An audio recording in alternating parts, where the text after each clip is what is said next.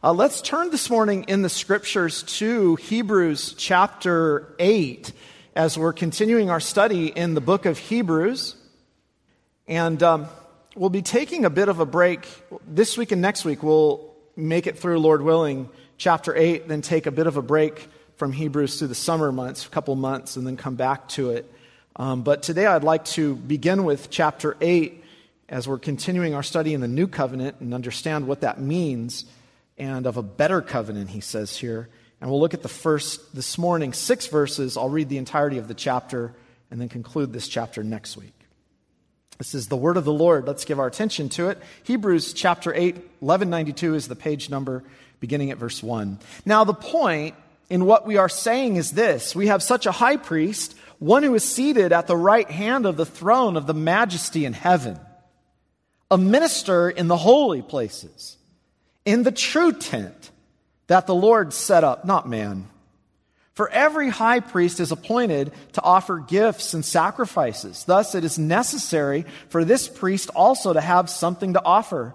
Now, if he were on earth, he would not be a priest at all, since there are priests who offer gifts according to the law.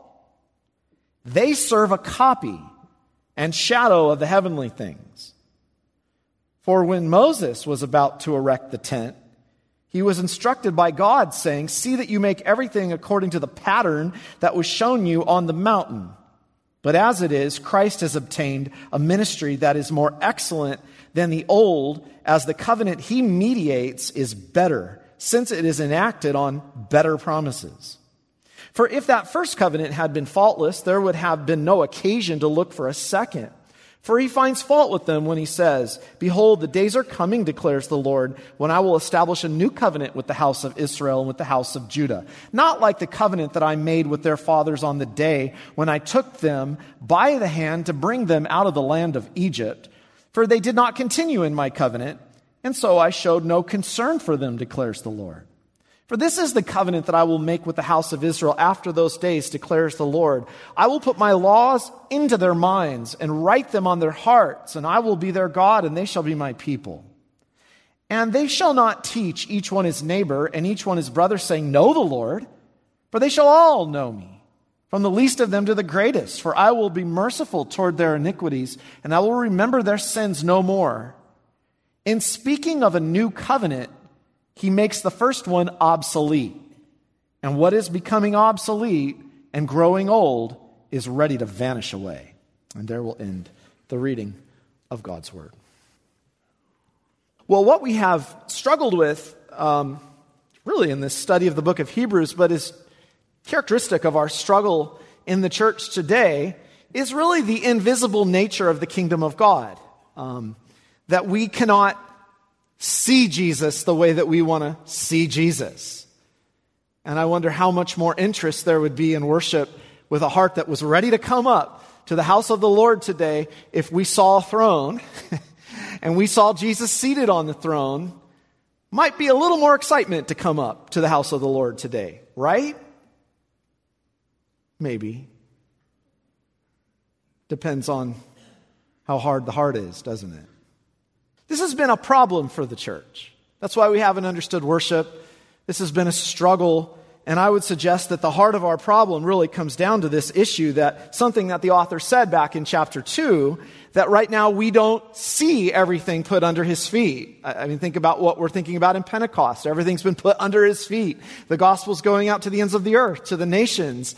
And we just, uh, the kingdom moves slowly and we don't see its progress in the way that we want to see its progress, even though I think we saw great progress right here today, if our eyes are open. I'm going to be as forthcoming as I can about this and try to help you through this. This is why Christianity gets killed today in the public square and throughout history. We're charged with having a phantom God who is just some sort of figment of our imagination as weak people that we come and we sing to and we pray to, but we see nothing and we receive no real power. Fools, they say. My guess is, is there are many in the church today who still struggle and aren't really totally certain about all this because you don't see. And that is the problem of the invisible nature of the kingdom of God.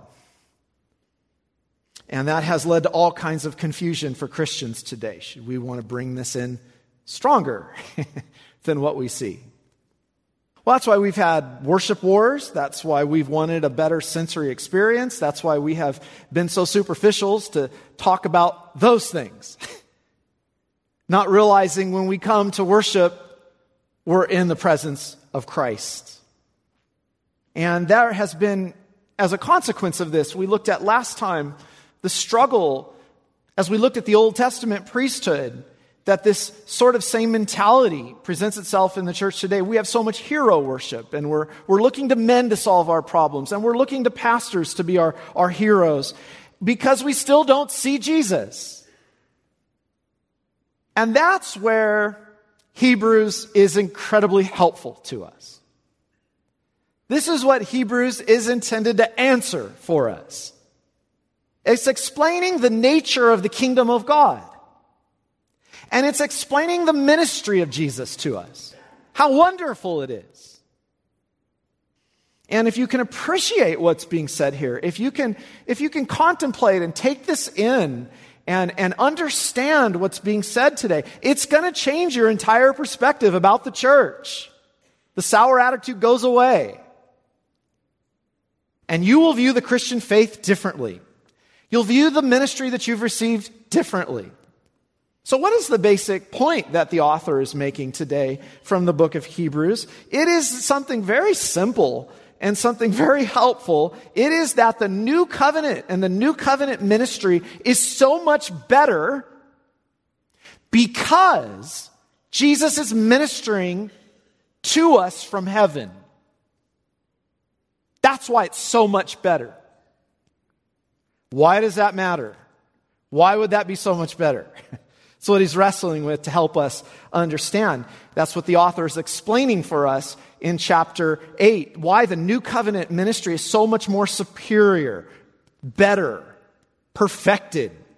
Of all the places that we're going to talk today, we are get to, get to consider the glories of heaven. And that's where he goes. Heaven, of course, seems to us like such a far off place. and it has something that we think only has to do with the future life, and that whatever goes on down here, we're sort of disconnected from that. And that's why people have wrestled. God doesn't see what's going on, or God has.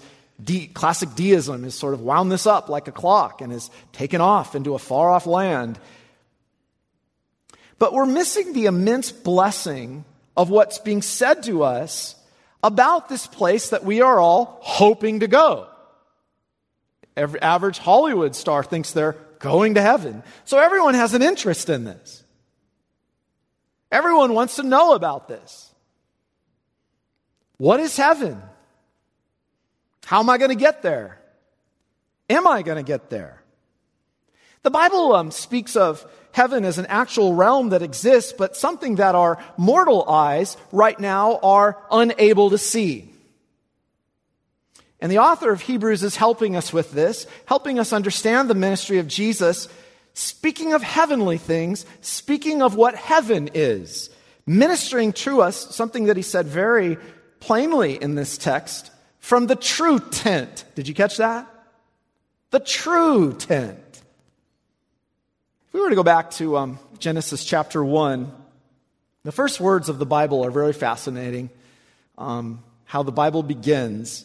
In the beginning, God created the heavens and the earth. One of the, notice that's a plural there. The heaven that he would single out as he goes through creation, he would say there's a firmament and an expanse, and then there's the heavens above us. There's the heavens that we see. You go outside today and you look in this beautiful theater that God has made, and you're looking at the heavens, a heaven. There's little birds flying around in it, and there's a beautiful, there's constellations and stars set up there. There's a sun and there's a moon, and it's a fabulous display of the heavens that Genesis 1 describes in the creation of the heavens and the earth.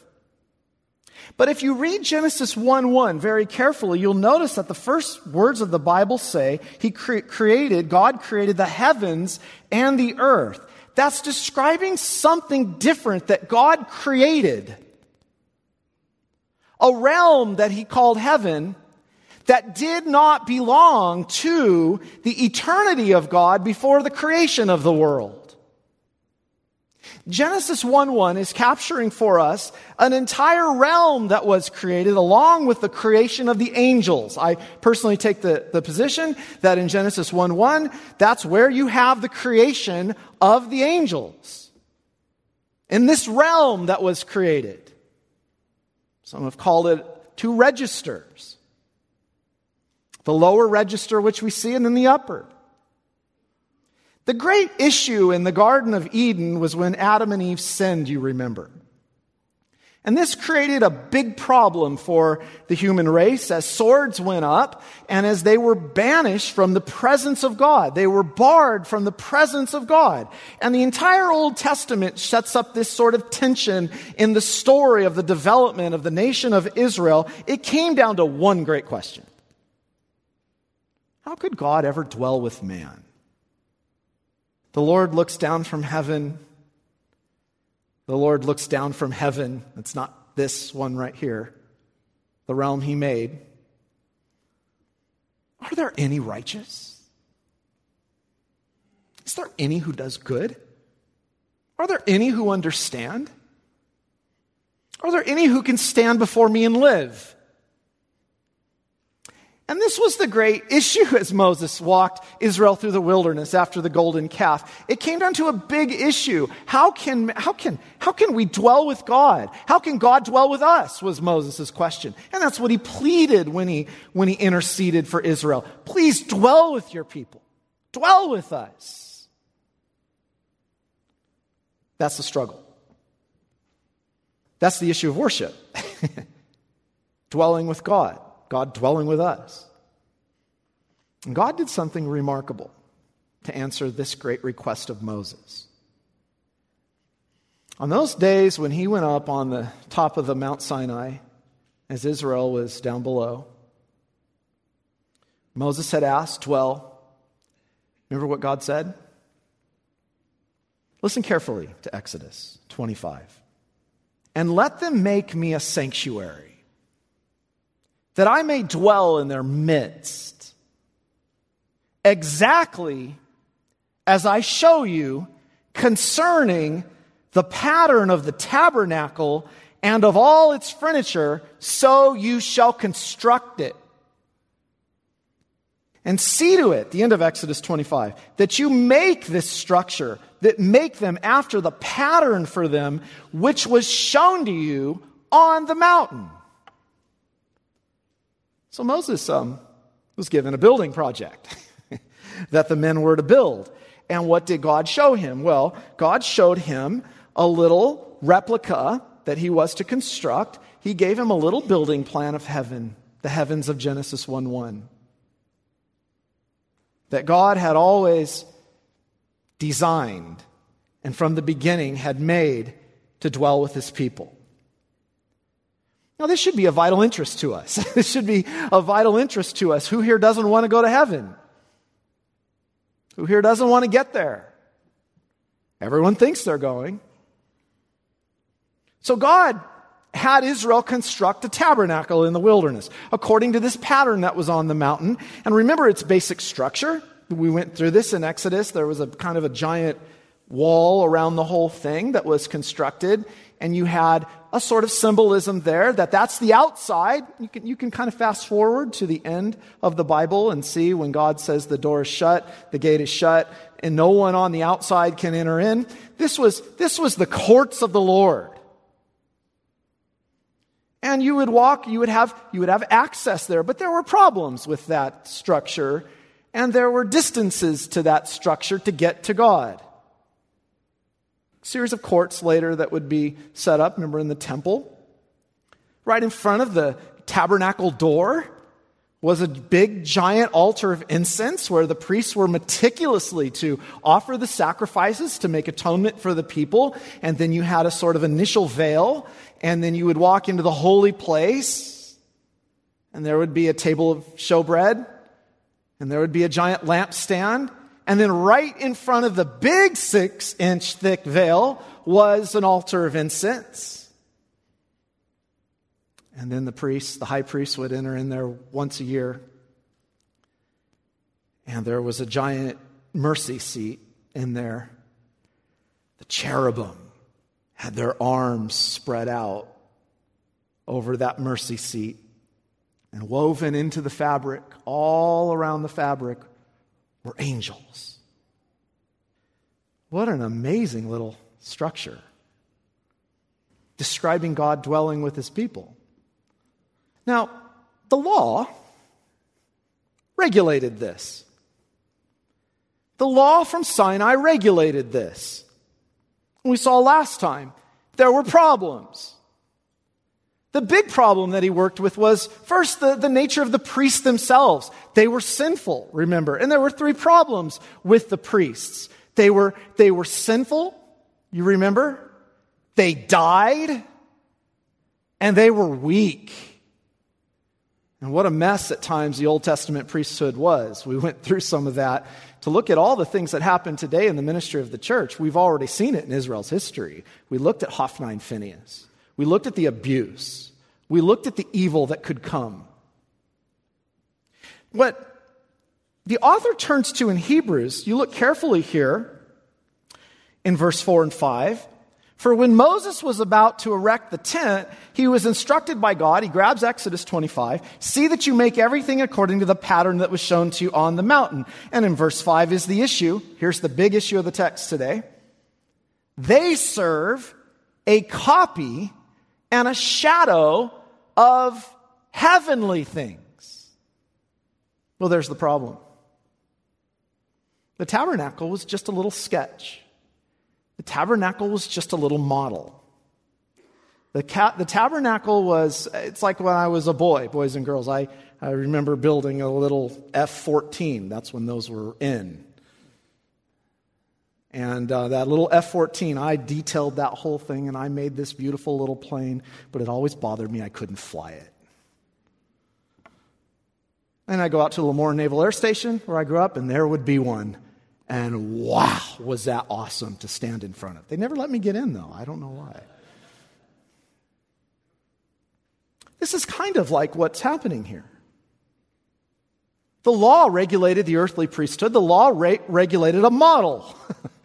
That's all it was. It was a little model of heaven,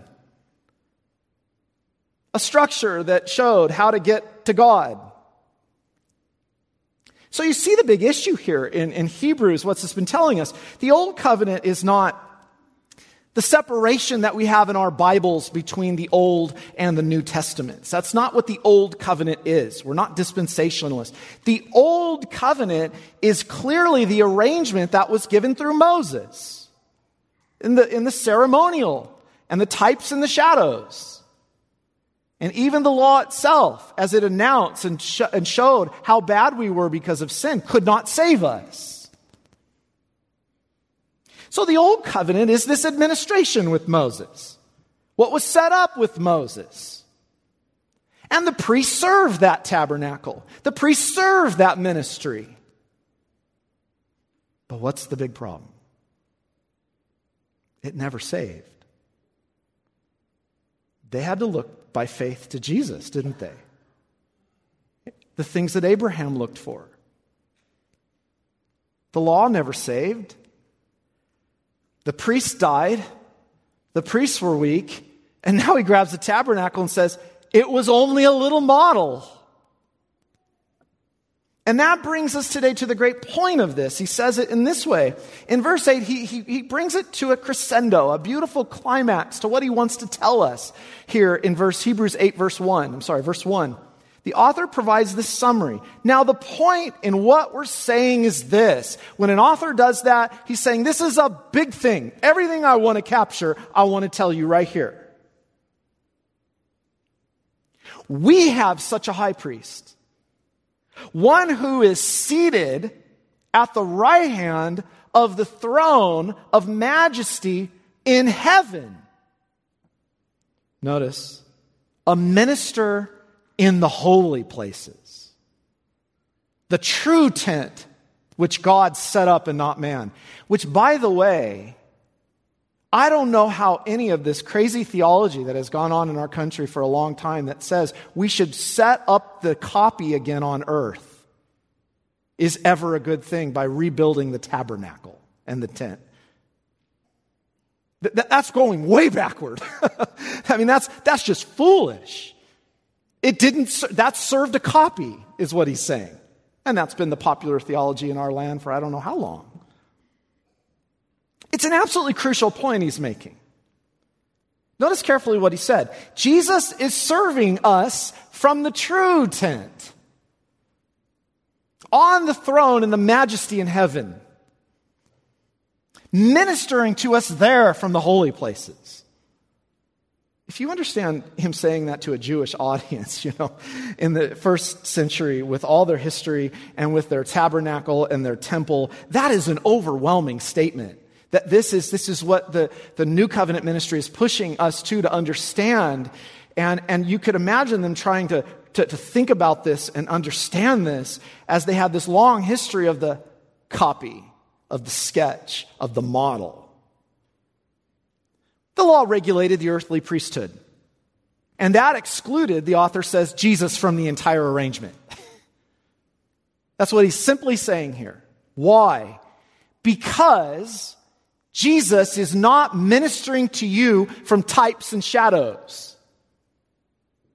By his blood, which all that sacrifice and offering, all anticipated throughout the Old Testament, he has passed up into the heavens for you. And he's opened it up. And he's given you access to God. I was talking with one of you the other day after the last sermon, and you were really uh, encouraged and touched by the thought. You know, you imagine uh, at the cross, as soon as he said, l- listen to the account in Mark 15. And Jesus uttered a loud cry and breathed his last. And the curtain of the temple was torn in two from top to bottom. Can you imagine the priest standing there seeing that? Grab it. We got to sew it back up. They would have been devastated. The glory was not in that temple. the copy had just been done away with. The copy served its purpose. The shadow and the model was over. You get to get in the plane now. It's just an amazing truth, beloved, that Jesus being our perfect high priest. In fact, it says, you notice that little language in the last verse of chapter 7 he was made perfect. Maybe that troubles us. It shouldn't. When he took on our humanity and he actively lived and kept the law, he what it's saying is he fulfilled all righteousness for us and he was made perfect, even though he was always perfect. He went under the law and fulfilled righteousness for us. He underwent that for you so that you would be justified before God by faith, just as they were taught to understand. And then he went to heaven. And then he went to heaven. And you see, this is what uh, the authors of the New Testament want us to so appreciate and marvel that's why Paul would say, you know, we're members of the Jerusalem above, which is the mother of us all. We belong to that city. He's about to develop this. Abraham looked for the city which has foundations, whose builder and maker is God. The true reality is now open. That's what he's saying. What Genesis 1 1, what we lost at the fall, is now opened right, right back up to us through this priest king. And he's a priest king. He's, he's now seated on that throne. And, and that mercy seat, that his blood was shed and atonement was made. But what does that mean for us? Priests died. Remember last week? There must have been an awful sense in Israel Every time, you ever read the Kings, boys and girls, and been like, oh boy, what kind of king are we going to get now? Here's a good one, and then bad, bad, bad, bad, bad. Then a good one, and then kind of good, then bad, bad, bad, good. Well, I think you fill that with the burdens of a president. What are we going to get? Notice all the tension and worry we have on this issue. We get a, do we get a good one? Do we get a bad one? And just look at how bad a bad one can be. And this happens in churches. We get a good pastor or a bad pastor, a bad pastor, a good pastor. This happens in daily life. Do we get a good boss or a bad boss? What's he going to be like? And in America, we have for so long looked to men. In the ministry, we have looked to men. Hebrews. He is your priest king forever by the power of an indestructible life. He cannot die anymore. And he is harmless. Remember that last week? Wasn't that just a, a beautiful word? Think of abuse. He's harmless, he's holy, he's righteous, he's pure, and he does only good to you. And he exercises all these compassions upon you. And he's seated forever for you. You know what that means? Why is the new covenant so much better? Isn't? He, he grabs, this is next time, he grabs Je, uh, Jeremiah 31 and he puts it right here, the whole thing of the new covenant. What wonderful things are said there. What it means is the new covenant is in act is in action right now it has been put in place right now. And guess what that means? Listen to it. Behold, the days are coming, says the Lord. I'll establish a new covenant with the house of Israel. When? Right now. Includes Jews and Gentiles together. Not like the covenant I made with their fathers. When was that? When I brought them out of the land of Egypt at Sinai? That's the old covenant. They didn't continue in that covenant, they broke that covenant. So I showed no concern. This is the covenant that I make with the house of Israel after those days. I will put my law on their mind. I can't wait to preach this next week. Put their law in their minds and write it on their hearts. I'll be their God and they shall be my people. They're going to know this. They're going to understand this. They're going to take delight in this. And, and, and, and um, they're going to they're going to know the Lord. They're going to know the Lord. It's what, you're, it's what you're just hearing right now. You're knowing the Lord. But here's the great, great, great truth For I will be merciful toward their iniquities, and I will remember their sins no more. Wow. You don't have a priest on earth who fails. You don't have a priest on earth who dies. Remember when Jesus in John 1 was sitting with, uh, came to Nathanael Nathanael said to him, How do you know me? Jesus answered him, Before Philip called you, you, when you were under the fig tree, I saw you. Nathanael answered him, Rabbi, you are the Son of God. You are the King of Israel. And Jesus answered, Because I said to you, I saw you under the fig tree, do you believe? You'll see greater things than these. And he said to him, Truly, truly, I say to you, you will see heaven opened. And the angels of God descending and descending on the Son of Man. What do you see? Heaven's open right now. It's the day of salvation is all about.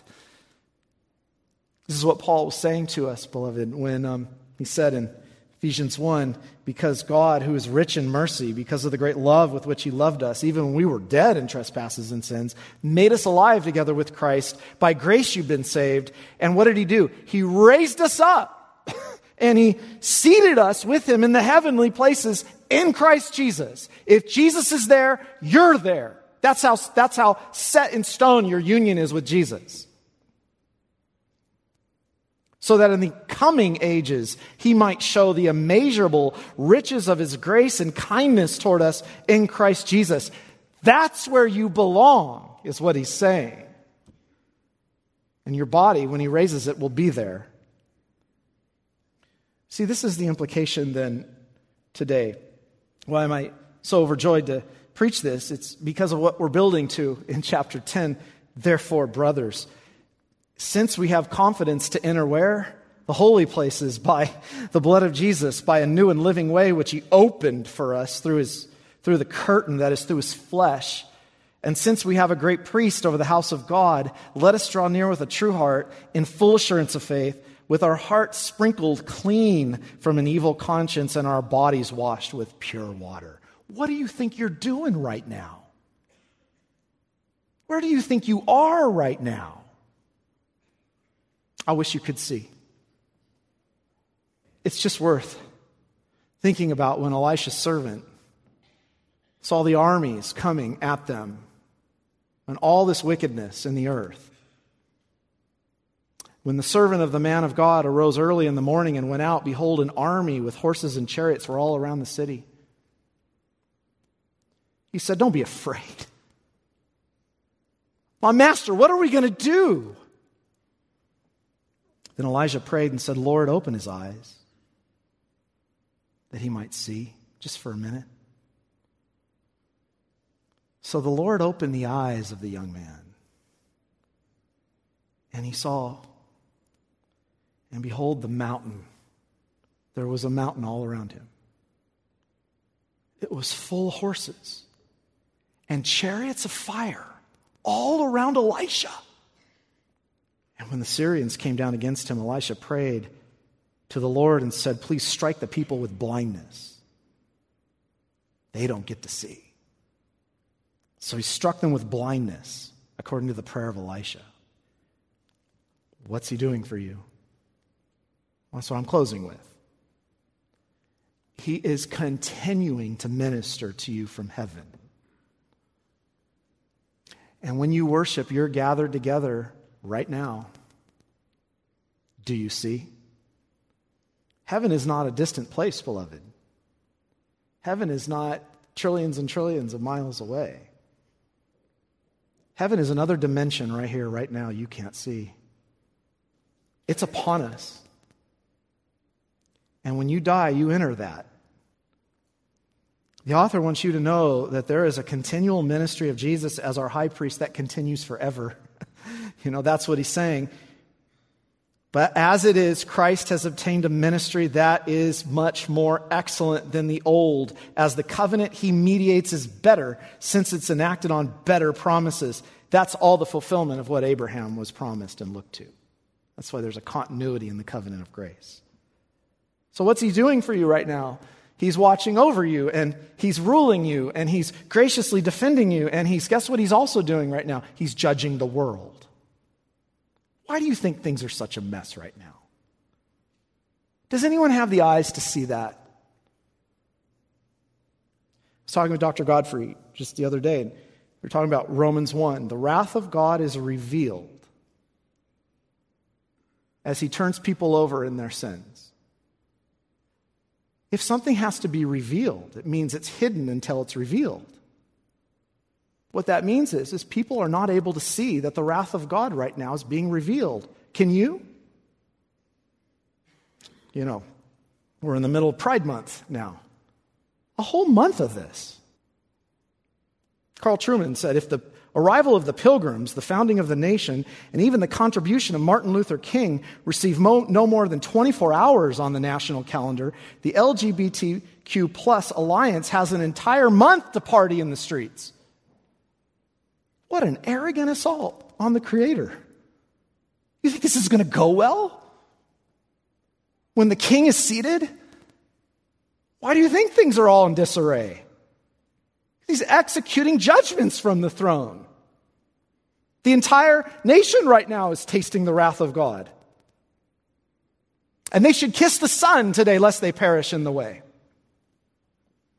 Because that's what Psalm 2 says he does. He judges the nations. But where are we? Goshen.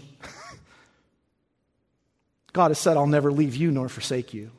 I'm going to protect my people. So we can confidently say the end of Hebrews, The Lord is my helper. We will not fear. What can man do to me? I saw the image this week of the Nebuchadnezzar idol wrapped in a rainbow flag, and the masses all bowing, and a few Christians standing and then a few others trying to pull them down, and it said the church.